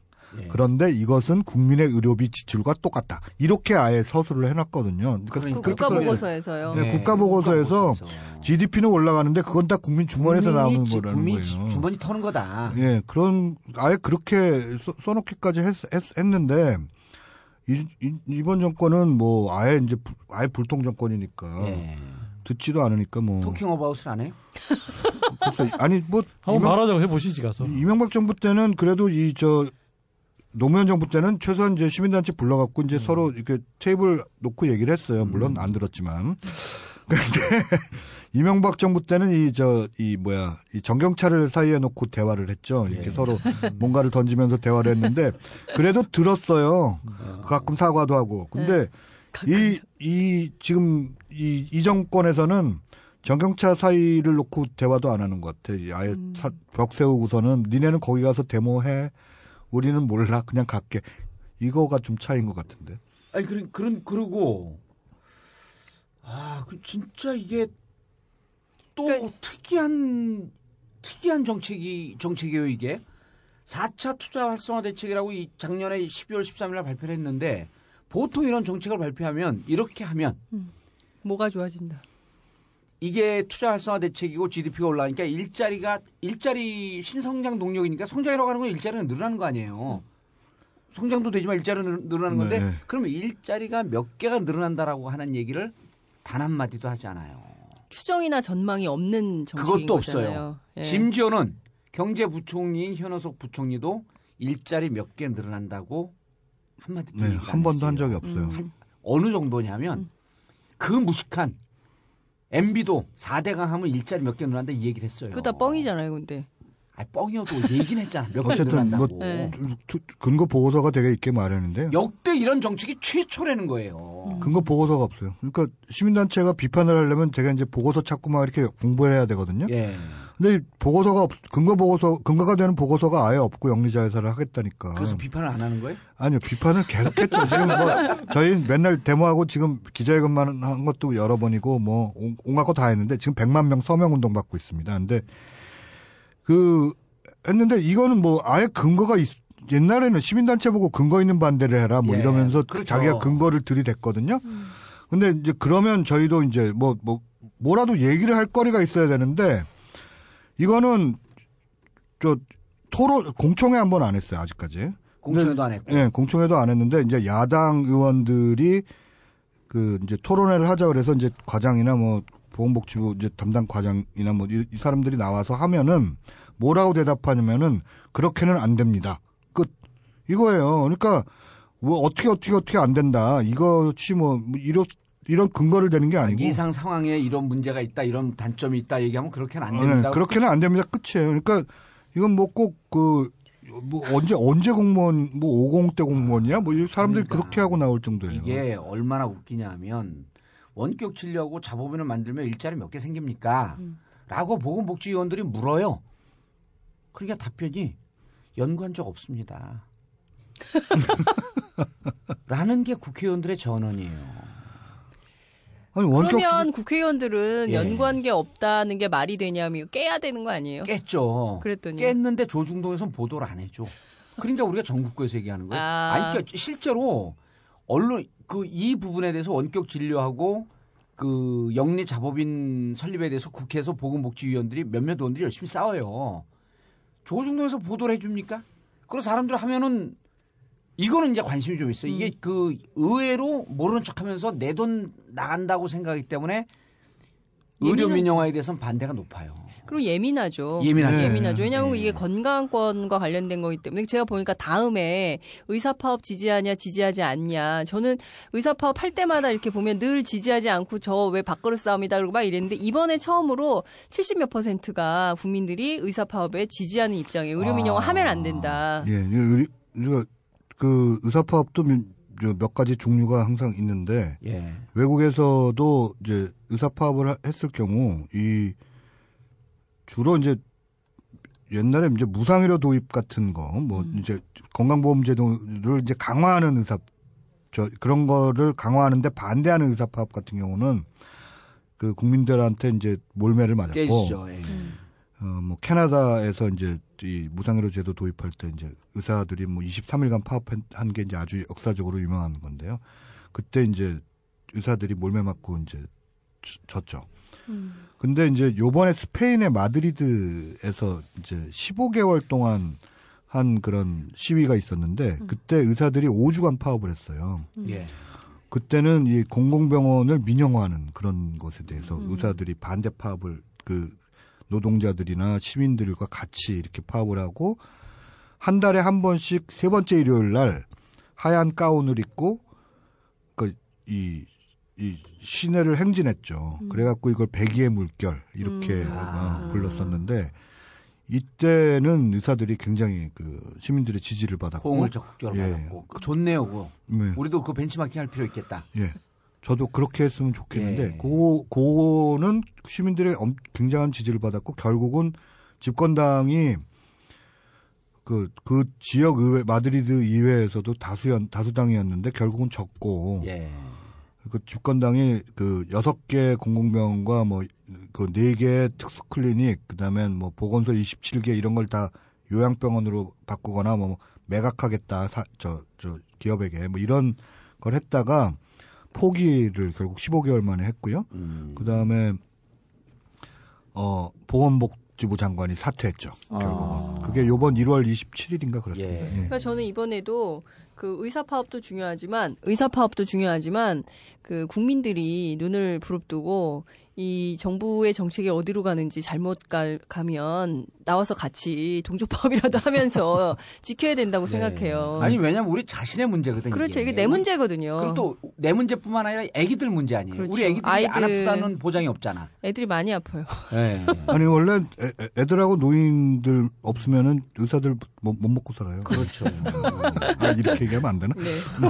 아니 그만큼 그 노약자, 예 맞습니다. 그다음에 예. 그러니까 노인 어르신들과 어린 아이들이 취약계층이 건강 취약계층이란 말이에요. 그렇죠. 그래서 가장 그 의료민영화에서는 가장 정치적으로 이 예민하시고 그 뭐 선진적이시라고 할까요? 예. 이런 걸 가지신 분들이 주부분들이. 그러니까 제가 얘기가 그게 우리가 이거 주부분들 모셔놓고 선행학습 금지법과 의료민영화 진짜 보통 주부 아니 전업주부 정봉주. 그다음 전업주부 장윤선 전업주부 이정열 그다음 아줌마 두 분 이게 왜냐하면 의료민영화는요 예. 무상급식 이상으로 이게 그 폭발적이에요. 애들을 키우고 애들 계속 많이 아프니까 이거 병원에 데리고 다녀 보시는 그 주부분들이 굉장히 가장 관심이 크고 그 현실을 잘 아세요. 예. 근데 저는 이렇게 보면 저도 이제 아이를 둘을 키우고 있는데 애들 병원은 꼭 가요. 근데 애들 병원 꼭 가지만 저 아플 때는 애들 데리고 소아과는 가지만 저 아플 때는 참아요. 왜냐하면 의료비 지출이 이렇게 많기 때문에 웬만한 건 참자. 그러니까. 이렇게 되는 거거든요. 저는 안 아파요. 가급적. 운동을 많이 하셔서. 네, 안 아프려고 노력해요. 아니, 근데 저는 한 가지. 아까 제가 삼성경제연구소 2007년 보고서 아까 잠깐 인용을 했었는데요.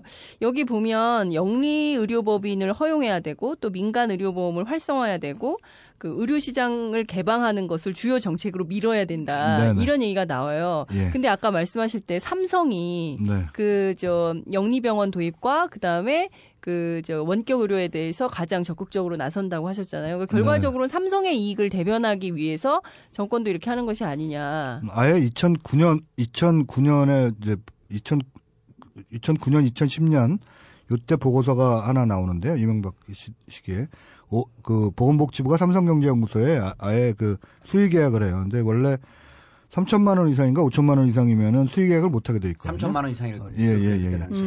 근데 수의계약을 못 하게 돼 있어서 왜 삼성경제연구소에 주느냐 그랬더니 그때는 워낙 인재들이 모여 있을 경우에는 수의계약할 수 있다라는 조항을 들어서 삼성경제연구소에 5억 원짜리 그 보고서를 맡기는데 그게 바로 HT 보고서라는 HT라는 말은 원래 없거든요. 그러니까 뭐 BT, IT, 뭐 NT 뭐 이런 이건 있어도 HT라는 말은 원래 없었는데 그 HT 보고서가 나오면서 그게 지금 거기에서 강조를 했던 게 원격 의료부터 시작해서 IT와 뭐 그 이 IT와 융합. 그래서 이제 원격 의료 얘기 나오고 그다음에 건강 관리 서비스. 그다음에 이제 뭐 원격 의료에서도 건강관리 서비스를 하는 거죠. 예, 이제 그 앞으로는 이제 장기적으로 원격 의료는 왜 이렇게 강조를 하게 하느냐면은 이게 환자만 관리를 하는 게 아니라 건강한 사람과 건강 주의군도 건강 관리를 해주겠다. 그렇지. 원격으로 해주는데 이거를 누가 해주느냐? 기업이 해주겠다. 이게 지금 삼성이 내세우는 거거든요. 그러니까 요 부분. 이제는 환자만 가지고 대상으로 하는 게 아니라 끝나는 것이 아니고 건강 관리까지 해주겠다. 예. 새로운 영역을 개척해내서 그렇죠. 재벌의 부를 예. 특히 삼성의 부를 거기서 창출해내겠다. 예, 그렇게 하고 그게 이제 삼성전자의 목표고. 그다음에 365 아예 케어라는 데가 365 홈케어, 365 케어라는 데가 아예 있습니다. 저 예. 삼성에 예. 광고도 좀 하고 그러죠. 예, 예. 거기서 건강 관리를 하겠다라는 거고. 그렇게 해서 이 스마트폰 이런 걸 통해서 한다. 이렇게 지금 목표를 세우고 한국에서 세계 최초로 원격 의료를 하겠다는 거예요. 이게 다른 나라에서 보고서가 원격 의료 보고서가 이제 다른 나라에서도 안 하려고 한 게 아니거든요. 다른 나라에서 나온 보고서를 보면은 원격 의료는 돈은 많이 드는데 효과가 별로 없다. 그다음에는 믿을 수가 없다. 혈압이 높다고 이렇게 원격으로 이렇게 오면은 그 사람을 보고서 혈압 낮춰라. 라고 하는 거를 믿을 수가 있느냐. 믿을 수도 없고, 그다음에 혈당이 높게 나오는데 혈당 낮추는 약을 갖다가 줘갖고 저 사람이 어떻게 될지를 모르거든요. 그 다음에 프라이버시 문제도 있고, 유럽에선 특히 원격으로 가면 이게 생체 정보가 왔다 갔다 하는 거기 때문에 이거는 사생활 침해 이런 문제도 발생을 해서 극히 부분적으로, 그러니까 뭐 스웨덴이나 핀란드나 뭐 이런 극지방 같은데 의사들이 도저히 헬리콥터 타고도 못 날아가는데 그런 데서만 아주 시범 사업을 부분적으로 하고 있는 건데 한국은 갑자기 800만 명을 대상으로 하겠다니까 이건 황당한 거죠. 그러니까 원격 진료 같은 경우는 연구도 아직 미진한 상태고 실행하는 나라도 없고. 예. 아니, 우리가 아무리 미국은 조금 합니다. 예, 선도적으로 치고 나간다고 할지라도 그 입증과 검증이 안 된 건데. 그렇습니다. 예. 그리고 엄청난 국민의 주머니를 털고 국민의 비용은 증가하고 네네. 일부 소수 재벌 병원만 돈을 버는 기업만 돈을 버는. 그렇죠. 이런 거를 하는 게 그러면 국민 건강 증진을 위해서 대안을 우리가 또 얘기를 해줘야 되거든요. 네. 무조건 반대만 할 수 없는 거 아니야. 그러니까 너희들이 이렇게 얘기할 때 원격 진료 대신에 이러한 방안으로 가게 되면 국민들 비용도 줄고 국민 건강 증진이 된다. 근데 보니까 아까 뭐라 그랬어요? 이 국민들 그 건강보험 보장 비율, 보장성. 네, 예. 지금 이게 참여정부 시절에는 그래도 올라갔어요, 계속. 그렇죠. 65%까지 갔다가 MB 정부 들어오면서 지금 62.4%까지 떨어졌거든요. 네. 계속 그러니까 건강보험은 이대로 가면 점점 떨어지겠죠. 예. 사문화되거나 그렇죠. 혹은 유명무실화되고 비급여니까 비용이 올라갈 수밖에 없는 거예요. 그래도 어쨌든 우리가 이걸 대안을 분명히 얘기하고 이렇게 되면 국민 건강도 증진되고 비용도 좀 줄어든다. 아, 정권 교체하자 이런 거 하지 말고. 그런 건 어차피 해야 되는 거니까. 그 일단은 정권 교체를 해야 되고요. 그다음에 건강보험 보장성을 높이는 게 이게 사실은 쓸데없는데 돈만 안 써도 올라갑니다. 그러니까 이 그 당장 그 이게 수십조 원이 들어요, 원격 의료 하는데. 이것만 제대로 써도 네. 저는 건강보험 보장성이 한 지금 62% 요 정도 되고 그다음에 OECD 기준으로 55%거든요. 아, OECD 측정법은 또 틀려요? 예, 예. 그 공적 보장률 같은 경우는 55%밖에 안 돼요. 다른 나라도 한 이렇게 한 7% 정도는 차이가 나는데 이제 OECD 기준으로 보면 우리나라가 한 반 정도 돼 주는 거예요. 딴 나라 평균은 한 75%입니다. 그렇죠. 70에서 75%쯤 된다. 예, 75%인데 75%. 예, 75%인데 우리나라가 한 20% 떨어지는 거예요. 75%쯤 되면 근데 거의 다 사실은 병원에 가면 돈이 안 들어요. 근데 우리나라도 건강보험 보장성을 높여야 되는데 이게 1년에 한 10조 원 정도만 더 쓰면 되거든요. 많이 써야 될 것도 아니에요. 그러니까 1년에 10조 원 정도 더 쓰면 되는데 그거를 엉뚱한 데다가 자꾸 쓰니까 그러니까 문제인 거고요. 왜 돈을 자꾸 정말 써야 될 때는 쓰지 않고 이 사한 데다가 사대강도 마찬가지고요. 그러니까. 뭐 사대강만 안 했어도. 아니 재벌들 벌어먹여 살리는데 왜 국가가 나서냐고. 아니 이미 재벌은 너무 잘 살아요. 국민이 문제지. 아 재벌 아니니까. 그리고 그다음에 이제 건강보험 보장성을 일단 건강보험 보장성을 강화하는 게 첫 번째고요. 예. 그것만 강화를 하면 그렇게 돈이 많이 드는 것도 아니다. 또 하나는 산간도소벽지. 예. 그다음에는 공공의료를 세워야 돼요. 그러니까 원격 의료를 하는 것 대신에 원격 컴퓨터를 갖다 놓는다고 거기서 손이 나와가지고 애를 받아주는 것도 아니고. 그다음에 무슨 뭐 교통사고 났다고 수술해 주는 것도 아니잖아요. 노트북이 수술할 수는 없잖아요. 네, 맞죠. 그러니까 뭐 스마트폰에서 뭐 사람이 나오나 진이도 아니고. 진이. 아, 오랜만에 듣는다. 그러니까 그거를 그래서 근데 이제 분만 시설을 하나 만들려면은 산부인과 의사만 하나만 있으면 되는 거 아니거든요. 예. 그렇죠. 산부인과 의사도 있어야 되고 제왕절개 하려면 마취 해야 되고, 그러면 간호사 다 있어야 됩니다. 네. 그다음에 애가 나왔으면은 이제 미숙아로 나왔으면 인큐베이터도 있어야 되고 중환자실, 그렇죠. 수술 중환자실. 네. 이게 말하자면 애 하나 키우려면 마을 하나가 그럼요. 필요하다라는 말이 있듯이 병원 하나가 필요한 거예요. 그다음에 응급사고 교통사고가 났으면은 뭐 다리 부러졌으면 정형외과, 뭐 머리 다쳤으면 신경외과, 결국 병원이 필요한 거거든요. 네. 그런데 이 정권 들어서서 제일 먼저 없앤 게 뭐냐? 그 다음날 없앤 게 진지의료원 아닙니까? 그러니까요. 그러니까 지방의료원을 없앨 게 아니라 만들어야 돼요. 더 많이 지어가지고 그걸 정부 돈으로 아까 57개가 없다 그랬지 않습니까? 예, 거기다가 병원을 다 지어야 됩니다. 그리고 양질의 의사들과 양질의 그렇죠. 간호사들 하게 되면 좋은 일자리도 늘어나는 거고. 그렇죠. 그렇게 해야만 거기 가서 노인분들도 사시고 사람 살만한 곳이 되는 거지. 지금처럼 아무것도 없는 데 가서 사람 살라 그러면 누가 가서 살겠어요. 그렇죠. 그러니까 기본적으로 공공의료가 확대가 돼야 맞습니다. 동네마다 보건소가 있고 그래야 예방의료도 되는 거잖아요. 보건소를 가서 뭐 어디가 아픈지 당뇨인지 아닌지 확인도 하고 혈압도 체크해보고 이렇게 하는 건데 그런 걸 전부 영리병 하나 해버리면 갈 데가 없는 거거든요. 거기다가 그걸 원격 의료로 뭐 스마트폰 하는 것처럼 하면은 뭐 이렇게 그렇게 하면은 마치 편할 것처럼 이걸 호도하는 거죠. 호도를 하는데 무슨 스마트폰에서 애를 받는 것도 아닌. 현혹시키는 거죠. 호도하는 거보다도 현혹시키는 거고. 뭔가 그걸 전문용어로 사기치는 거라는 거예요. 사기꾼. 예. 그럼요. 현혹시키는 게 사기치는 거죠. 그럴싸하게 포장해서 이렇게 하면 된다. 기만하는 거. 그럼요. 그럴싸하게 포장해서 기만하는 사기. 그렇지. 그럴싸하게 포장해서 기만하는 게 사기다. 네.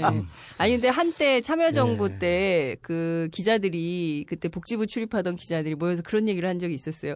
어쩌면 우리도 이제 보험이 그러니까 건강보험 하나만으로도 모든 게, 그러니까 뭐 안보험, 안보험 이런 거 안 들어도 된다. 네. 뭐 이런 시대가 올 거다라고 했는데 MB 정부, 이명박 정부 들어서면서 바로 그 꿈이 네? 네. 없어져 버렸어요. 이제 뭐 참여정부 때부터 시작했다고 하면서 좀 비판하긴 했지만 그래도 암 환자 치료비 지급하는 것이 참여정부 때 그럼요. 하면서 암 환자들이 완전히 그 살길이 열렸던 거거든요. 네, 그때 암부터 무상의료를 저희가 주장을 했었고 예. 그때 이제 정부가 일부 받아들여서 예. 그때 암 환자 보장률이 많이 올라갔었죠. 예. 그게 이제 의료 건강보험의 보장성, 그럼요. 공공성이 높아지는 건데 아, 참. 근데 지금까지 쭉 올라갔었어요. 예. 어쨌든 DJ 정부 때 하고 참여정부 예. 때는 보장성이 시민단체 올라오다가. 눈으로 봐서는 마음에는 안 들지만 어쨌든 네. 꾸준히 계속 올라가는 추세였거든요. 근데 이게 역전된 게 MB정부 때부터 이제 내려가기 시작을 하더니 이 정부는 이거를 어떻게 완전히 뭐 어떻게 할지 정말 네. 걱정입니다. 근데 저는 아까 의원님께서 뭐 이게 그 민주당이 지금 위원장이니까 상임위 위원장이니까 이거는 막을 수 있을 것 같다라고 하셨는데요. 예. 연말 되면 예. 그 여야가 모여서 패키지 딜을 하지 않습니까? 요건 못 합니다. 못 해요? 예, 확실히? 확실히 못 합니다. 왜냐하면 글쎄요, 네. 제가 볼 때는 저 뭐 날치기도 있고 예. 그다음에 저 또 다민주당도 아니고 뭐 저는 어떻게든 하려고 할 것 같은데 난 이게 걱정이에요. 그래서 이제 이런 거는 제 감은 이제 이런 거죠. 대통령이 워낙 세게 얘기했기 때문에 네. 지금 뭐 로봇 정당 아니에요?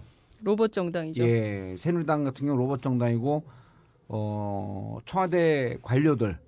이런 사람들도 대통령 입만 바라보고 있기 때문에 그렇죠. 세게 밀어붙일 건데 국민적 반발이 높은 사안이기 때문에 쉽지 않을 거다. 그렇죠. 국민적 반발이 제일 중요한 거예요. 가장 여기서. 중요한 거죠. 아, 우리가 여기서 이 바쁜 시간 안에 왜? 바쁜 시간 쪼갰고 왜 이 얘기를 합니까? 국민들이 이 부분을 알면 막을 수 있다. 네. 그리고 이거는 내 문제가 아니라 내 가장 사랑하는 가족, 내 자식의 문제다. 네, 특히 아이들 문제죠. 아이들 문제죠. 네, 네. 그리고 내가 존경하는 어머니, 아버지 문제고 어르신들. 예. 우리가 어르신들 이렇게 존경하는 진보주의자들 봤어? 보수주의자들은 실질적으로 부모들 공격 안 해요. 그래요? 그럼요. 그 보수주의자들이 이러잖아요. 노후 비결 뭐 자식과 연락을 끊어라. 아니, 그게 제가 알고 있는 보수주의자들 선 얘기예요. 기본 네. 저 연금만 보세요. 뭐 지금 보수주의자들이 무슨 노인을 공격해요. 그러면 그런 이제 그것도 한번 하긴 할 건데 그래서 우리가 이 그 실장님부터 하실 말씀 있나요? 제일 큰 문제는 사실 영리 자회사고요. 예. 영리 자회사를 막으려면 말씀하신 대로 이 국회도 통과 안 한다니까. 예. 이거는 그야말로 국민들이 나서 그러면, 주시는 수밖에 예. 방법이 없습니다. 꼼수로 통과시키려고 하고 보건복지부 가이드라인을 바꾸려고 하는데 국민들이 눈 부릅뜨고 지켜봐야 된다. 그렇죠. 네. 예. 근데 그 100만인 서명운동 하는 거 사람들 잘 모르는 것 같아요. 예. 예, 이게 지금 정부가 어떻게 하고 있냐면 의료민영화를 네이버나 저 다음에서 치잖아요. 예. 그럼 곧바로 정부 포탈로 들어가게 돼 있습니다. 이게. 굉장히 황당하죠. 그러니까 그런 것도 관리 꼼꼼하네. 네, 계속. 네. 만기 7남형 그것까지 관리하셨을까? 그건 네. 모르겠는데. 어마어마하게 관리하시네요. 아니 그리고 이런 문제 이거 그 대통령 이렇게 얘기하면요. 그 추정컨대 군사이버사령부 국정원 여기 붙어있을 수 있어요. 그다음에 일베 붙어있고. 그렇죠. 그러니까 이런 부분에 대해서 정말 몇몇 정치인이나 몇몇 의사들이 나서서 하는 문제가 아니라 이게 온 국민이 우리 가족과 부모님도 생각해서 막아야 된다. 그렇죠. 이건 정말 전 국민적 이슈로 예. 만들어서 같이 예. 붙어서 싸워야 될 것 같아요. 서명 사이버로 가능한데요. 의료민영화 저지 100만인 서명 이렇게 좀 길긴 한데 그렇게 예. 치시면 들어갑니다. 어쨌든. 아니 길지 않습니다. 우리 의료민영화 100만인 서명 이렇게만 치셔도 들어갈 예. 것 같습니다. 의료민영화 저지 100만인 서명 가셔서 서명 좀 해주시고요. 그리고 내 주위에 적어도 10명씩만 설득을 하자. 그럼 설득할 내용이 없다. 전국구 이번 호를 3번 정도만 반복해서 들으면 된다. 왜냐하면 나하고 장윤선 기자도요. 전문용어로 좆도 몰라. 아, 너무 리얼하게 얘기해. 맞아요. 졸라 몰라. 영어같이 영어. 그런데 우리가 이 위기 상황에 조금 노력하니까 이해하잖아요. 그렇죠. 그 다른 분들 책 보지 마세요. 복잡해. 전국구만 두세 번 열심히 듣고 주위 계신 분들한테 10분만 설득하자 이번에는. 네. 그러니까 우리가 이게 한 200만 번인데 10분이면 2천만. 네. 온 국민이 단결하여 의료민영화 저지하자. 야, 네, 그거가 딱 나오네. 네. 아, 그럼요. 자, 우리 우석균. 우리 우석균이 균에 감염되면 우석균이 된 겁니다. 우석균 실장님.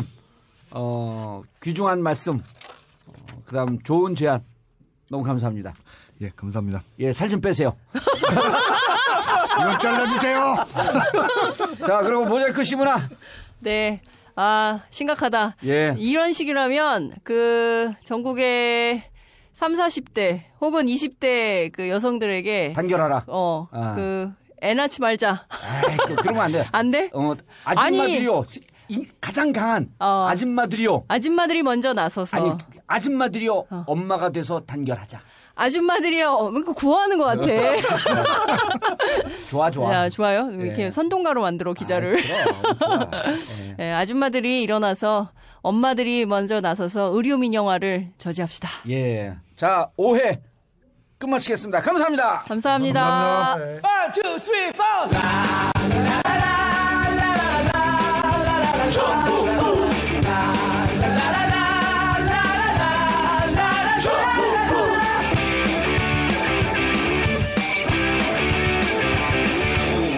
봉도사 정봉주의 전국구.